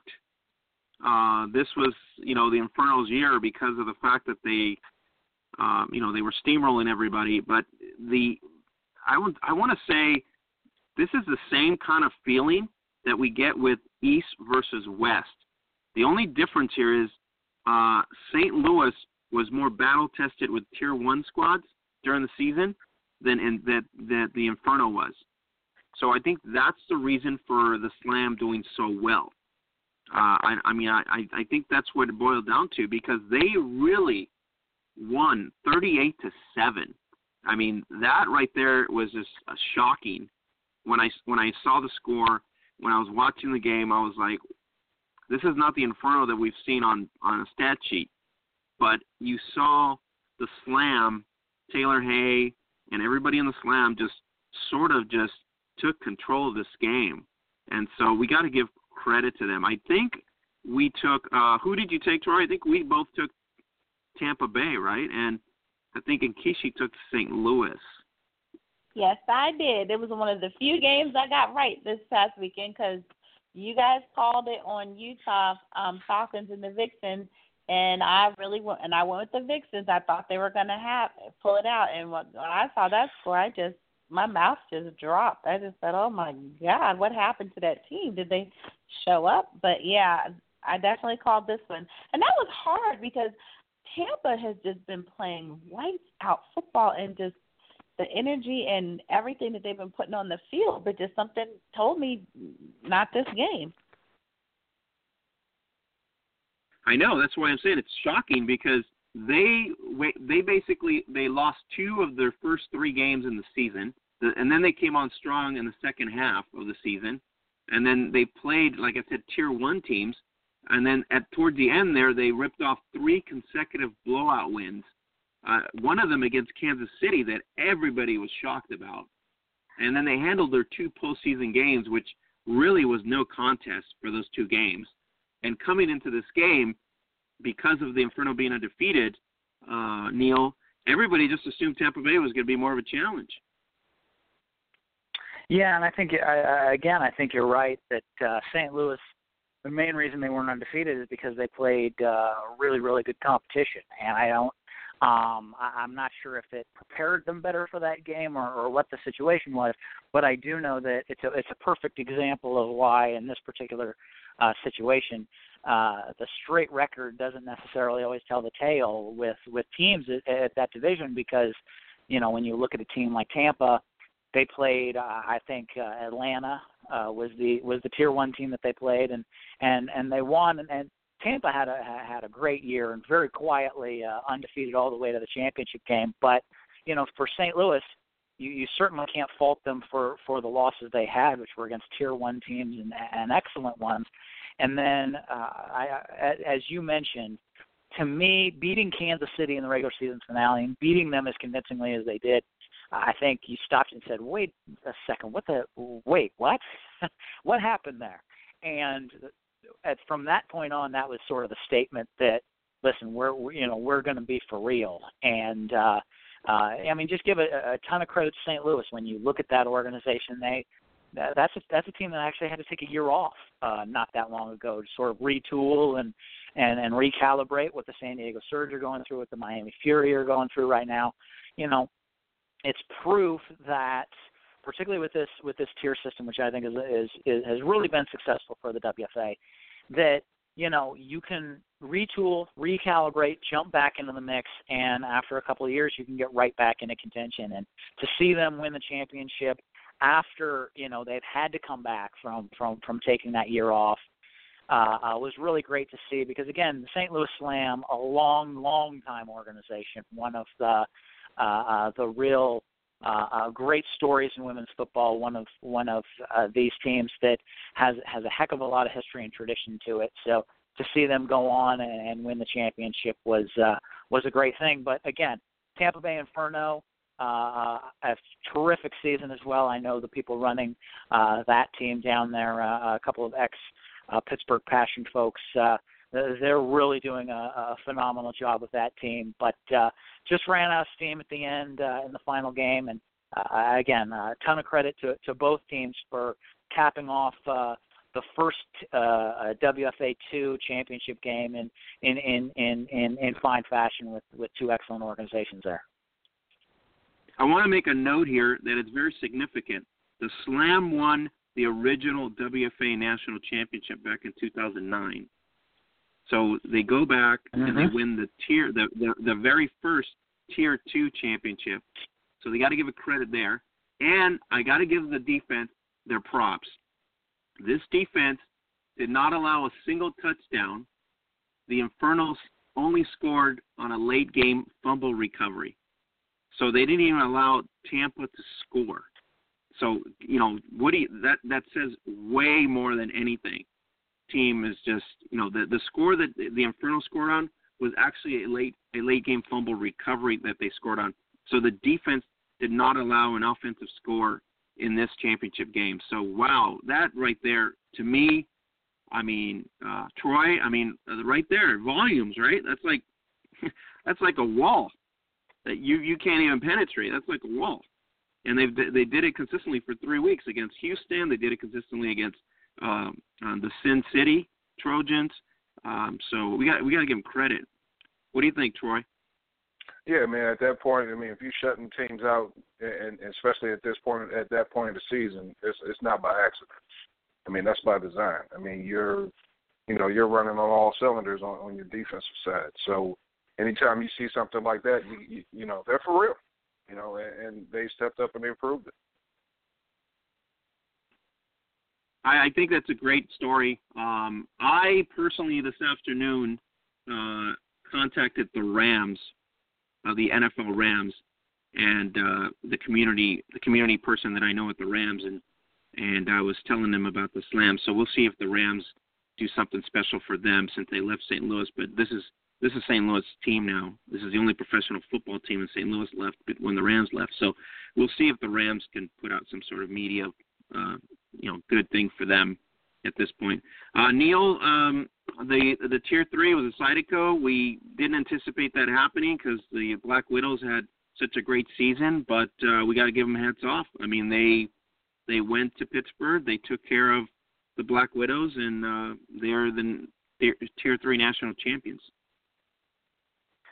Yeah, and a really outstanding football game. Uh, I think the people who, who watched it were, were were awfully entertained. It was it was you know I had seen Richmond firsthand, so I knew uh, an excellent excellent first year organization in Richmond, and and they really got things cooking. I think as they continue to grow and continue to you know get their name out there in the Richmond community, I, I just think.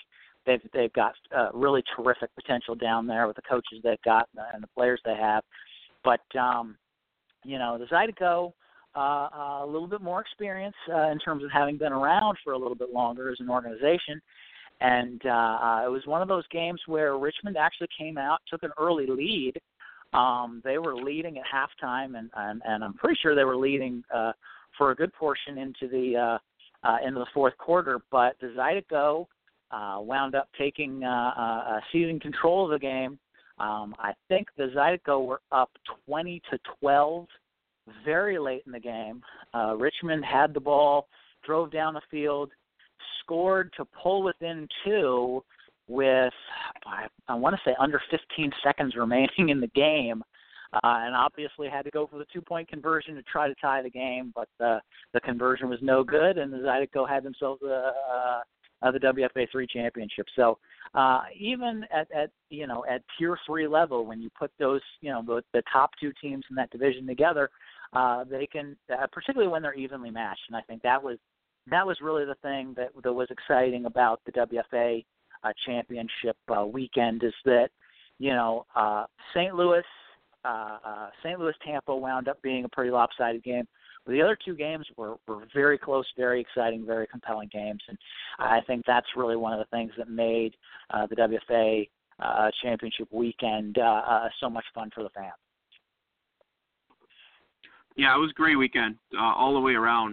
Um, so we'll see if we can get Kenyatta um, uh, on this coming week. I'll, I'll touch base with you guys and see if we can get her on next Tuesday, because we really want to get her on just to give her the uh, props for her M V P honors uh, in the in the W I B L championship. So, uh, Neil, thanks again for making the time. I really appreciate it. Uh, great championship weekend on both sides, the I W F L and the um, W F A. So it was an awesome weekend, and we appreciate you uh, all your insights as always. You bet. Thanks for having me on this year, Oscar. Thanks, guys. I appreciate it. Thanks, Neil. Have a great day and uh, evening. Safe travels out there. Take care. All right, thanks. Take care. Take care. You too.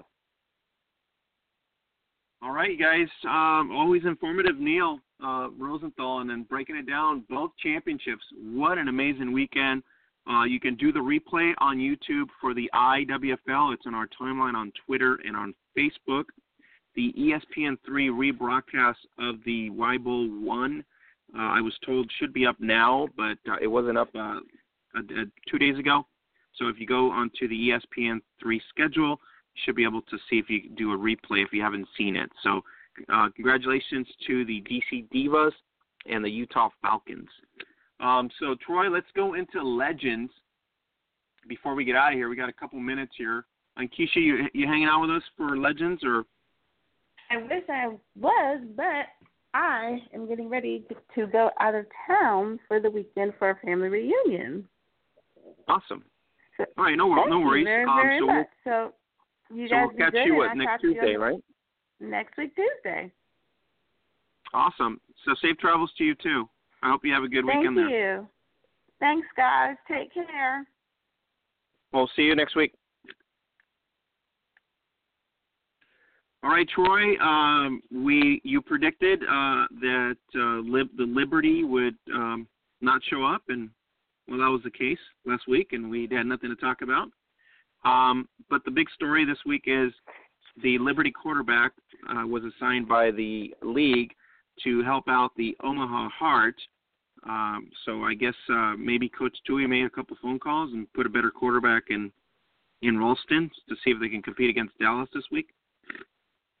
Oh, man, that's, I mean, that, that's interesting, but, um, you know, um, I'm pretty sure that's a little bit too little too late looking at how Omaha still executes, and uh, Alex Drake isn't familiar with, you know, how Omaha does things and their playbook. And but then again, Omaha doesn't have a coaching staff anymore, so, I mean, who knows what could happen. I mean, I, I, I'll tune I, in you know what, to, to, you know to what, check it out, but, geez. You know what's more interesting? The fact that they couldn't get a coach from another team to just come out and coach the Omaha Heart for the, for this one week before the game. I, I was like, shocked. Yeah. You, you're going to get a quarterback from a losing team, and then you're going to uh, put her in a system that has no coaching. I mean, where where uh, is everybody's analogy here? You know what I mean? How do you make uh, this uh, thing better? That, that was my question. How do you make this better? I, I've never oh, seen anything God. like that in my life. I, I, I mean, I was I, drinking. I, I was drinking Kool Aid. I was drinking Kool Aid when I heard the news, and somebody beeped it on me on my phone, and I was like thinking to myself, maybe, maybe they're bringing the New England coach who had no roster. Maybe they're flying him to a, to uh, Omaha for the week, and then they bring their quarterback with him just so he can be familiar with some of the play calling. And then all of a sudden, I turn around and uh, I asked uh, one of the people that I work with, and I said, and what about the coaching staff in Omaha? Oh, they're still going with the same plan. I'm like, what? You're going against oh, wow. Dallas. Wow. This is a toddler in a big schoolyard that has no chance in the play yard. Yeah, it's, it's, it's, it's embarrassing. It's embarrassing. I, I, oh. I mean, I saw that, and I just – all I could do was shake my head. I just, I mean, I've never seen anything like that in my life. So how do you do yeah. that, Troy? I mean, you don't do that in high school. You definitely don't do that in Pop Warner. But you're going to do it in a professional league. Oh, I my mean, God. You, yeah, I mean, you do that, you know, playing pickup football at the playground. Oh, look, man, you know, our guy had to go home because his mom said he had to be home by a certain time, so you got to come over and play for us. I mean, exactly. That's one of those things. So, I, mean, I don't know, man. Uh, All right, I'm gonna uh, go on my uh, I'm gonna go on my uh, er, uh, Erica Lynn rant here. Uh, Mitchell Mortaza, I know you're listening to me, and if you're not, okay, well, I have sixteen listeners that are listening to me, so that makes it valid, I guess. Anyways, let's go on the rant here. How in the world do you not bring another coach from a West Coast team to kind of guide this Omaha team? I mean, so uh, if I'm in Los Angeles right now, Troy, and I'm Coach Tui. And I just heard that they're getting, they're taking a quarterback from a lousy team to help Omaha, and then you turn around and go, they're not making any coaching, they're not adding any coaching. How does that help me? How does that help me? It doesn't help me an inch at all. This is ridiculous. No. At least if you put a coach in there, you could say maybe these girls are coachable for one game, and I have we have a chance to make the playoffs. Right now, uh, I don't, I don't want to use the word at all, but I, I they, you know, they, the Omaha team is just doing a disservice to them. A disservice is the word. I mean, you tell me you could not find a coach from another team to go in there and help out? Come on. I mean, you got to find a coach yeah. somehow, somewhere. You know, even if it's a high school coach that says, "Hey, you want to you want to coach a team for one week? Come in here and see what you can do." Um, yeah, I mean, you know. Anyways, get Mike Gundy over there. He can help him out. Mike Gundy at uh at Oklahoma State. Yeah, he can help. I, him out. I was about to. I was about to text your phone number. I was thinking maybe Mortaza could fly you to Omaha just for the one week and see if you hey, could man, get some I, strategy in place. Oh, I would. I know you would do it. I know. That's what I'm saying. That's more valid oh, than in, okay. We're gonna bring a. We're gonna bring a quarterback from an oh and four squad that was a mass unit. And we're going to lead another unit that was completely obliterated by Atlanta and Chicago. We're hoping that they'll compete against Dallas. That doesn't even go right. Nah, who is writing this script? It, it doesn't at all. Oh, hey, hey, Morty. Hey, Morty. Hey, I, you can get my you can get my information. Just hit me on Twitter, man. At I, Troy I'm Wilson underscore one. I was going to send it to Mitchell and say uh, Troy is ready to lead the Heart. uh, let's let's move on from this idiotic move, and let's move on to the actual game that we probably won't be covering in detail, but we probably will. I mean, we have to. We're professionals, so we'll overdo it. Um, it's Michelle Angel and company. I'll just leave it at that. Taking on uh, the newly acquired Alex Drake and the Omaha, the Kotos Omaha Heart this weekend in Ralston, with the temptation hopes of playoffs on the line. Does that sound more professional, Troy? Sounds very bit, yeah. interesting. Yeah. yeah, sounds like you, you're kind of towing the line at this point. Yeah. Uh, it's it's a, God. It, it, they, they, these people, this Omaha team is is uh, is in a water with sharks, and nobody's throwing a life jacket at them. Nobody. No. I feel bad no, for they this actually, organization. They, they've no. actually thrown bloody. They've actually thrown bloody tuna heads in there. That's what they've done. That, that's just, what, oh yeah, it's, that's it's perfect analogy. Perfect analogy. Anyway. I will say it is the game of the week for the uh, Legends Football League, and we'll leave it at that. So we'll recap that game because we could not see Atlanta versus New England Liberty because apparently it wasn't broadcast and it wasn't played. So there you go. July thirtieth, Saturday at Ralston. Get your tickets to see the Dallas Desire Massacre versus the Omaha Heart. So, uh, I mean, I can't put it any nicer than that. So we're we're moving on. We're going to the women's recap to finish up the show here. So let's hit on to the women's gridiron recap. Um, let's go to Australia. Let's start there. Okay. In Australia, the tryouts are now on for, for all the governing bodies, including Queensland, Victoria, and New South Wales. Uh, you can follow on Facebook Women's Gridiron Leagues of Australia for the latest updates and news. And get ready for the Ladies Gridiron League Season two. We will keep you all posted, any kind of for all the, the developments in the Ladies Gridiron League Season two. In Europe, we're going to start here in Finland. Um, the S A J L Maple Series finished week seven this year. Um, the Northern Lights won forty to twelve and finished the season two and five versus the now one and six uh, Hämeenlinna Huskies. And the G S Demons, they're, they were now four and three. They wanted a blowout, fifty-two to eight, versus the Lascala uh, Jaguars, who are now zero and seven. They haven't won any games this year at all. Uh, the Helsinki Roosters finished undefeated, and they won tw- uh, twenty-six to zero against the Senjoki uh, Crocodiles.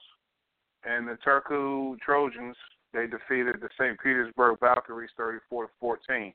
Now, the Final Four playoffs begin on July thirtieth. It's the Roosters and the Valkyries versus and the Trojans versus the G S Demons. You can follow at S A J L Football on Twitter and the official website, w w w dot s a j l dot f i, for the playoff news and updates.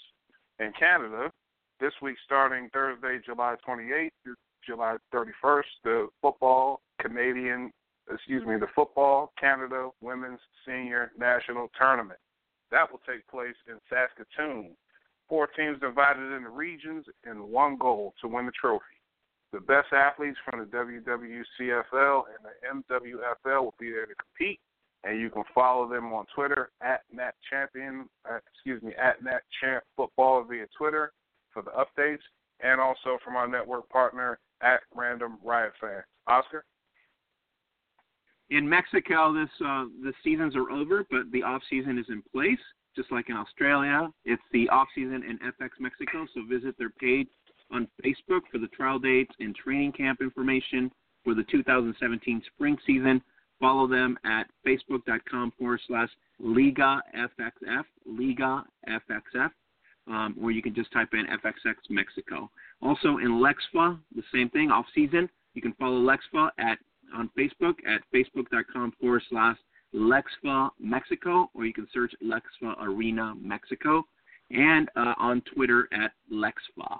Um, in the U S, as we were just uh, joking about, uh, the L F L canceled the New England Liberty versus the Atlanta Steam July twenty-third game due to lack of healthy roster by the Liberty.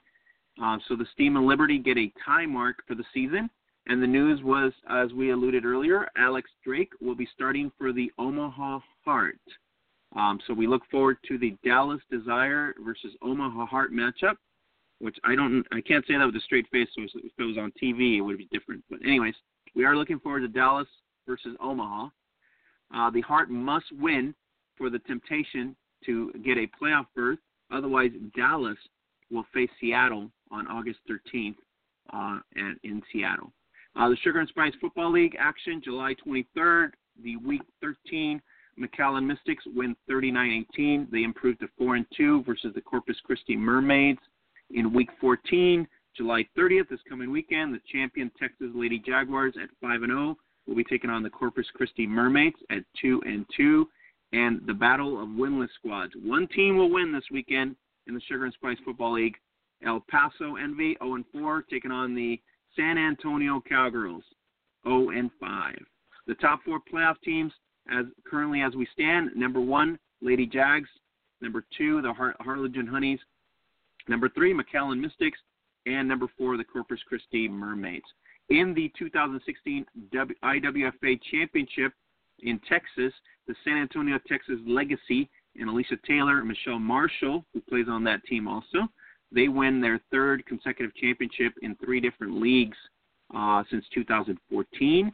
So the Legacy win eighty-eight thirty-three, the Valley Vixens.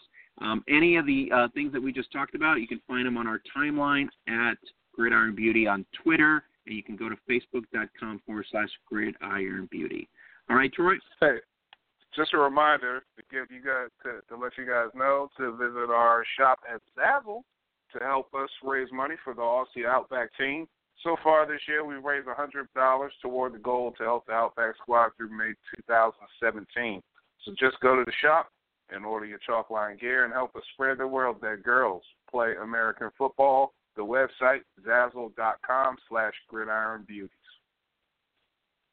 So big games uh, this weekend, S A J L Finland Maple Series Final Four weekend, uh, the Sugar and Spice Football League doubleheader that's going on this July thirtieth, and the Legends Football League Dallas versus Omaha. So stay tuned all weekend via our Twitter uh, at Gridiron Beauty. We will tweet out the live feeds as they become available and any updates as provided by our network. Thanks again for making us the number one Twitter sports site covering all things women's American football. We appreciate the love. So uh, Troy and Keisha, all of us, uh, the fans have voted us in. Number one on Twitter, the number one Twitter sports site covering American uh, football for women's Gridiron. So I'm so proud uh, to be a part of this with you guys and everybody before that, Eric and Erica. So it's a great honor to have. And we continue to be that, and we will continue to do our best to cover all things women's American football. Uh, visit our Zazzle shop weekly, help our awareness project, uh, No Joke Football, and use the Zazzle codes to save big. Um, so uh, let's get out of here, hey, Troy. What? Hey, I wanted to give a shout-out before we leave to Neil Rosenthal for coming through, as always, with all his infinite wisdom as far as the game of football, the guy's an encyclopedia himself, including writing an encyclopedia. That makes him an encyclopedia two times over. So appreciate you, Neil. I uh, want to give a shout-out to Utah Falconz quarterback Louise Bean and also the M V P Keisha Scott for coming by. Kenyatta Grigsby from the D C Divas. We want to catch you next week. Hopefully we will get a chance to talk to you because we are dying to get your take on what happened in the game and how it feels to be a two-time champion. Go like us on Facebook at Gridiron Beauties. Google or Bing us, uh, No Joke Football. Don't forget to use that. And do not forget to subscribe and follow us here at Blog Talk Radio. Click the follow button and don't miss the show. Also, check out our social media platforms on Instagram and Twitter for the latest news of Women's Gridiron. Shout out to all of our network partners that help us bring you the news. We really appreciate your efforts. Thank you so much. Until next week, my name is Troy Wilson. I'm speaking for Oscar and Nkeshi. Thank you, guys. See you next week. All right. Have a great one, Troy. We'll see you next week. See you, sir. With Lucky Land Slots, you can get lucky just about anywhere. Dearly beloved, we are gathered here today to... Has anyone seen the bride and groom? Sorry, sorry, we're here. We were getting lucky in the limo and we lost track of time. No, Lucky Land Casino, with cash prizes that add up quicker than a guest registry. In that case, I pronounce you lucky. Play for free at Lucky Land Slots dot com. Daily bonuses are waiting. No purchase necessary. Void where prohibited by law. eighteen plus. Terms and conditions apply. See website for details.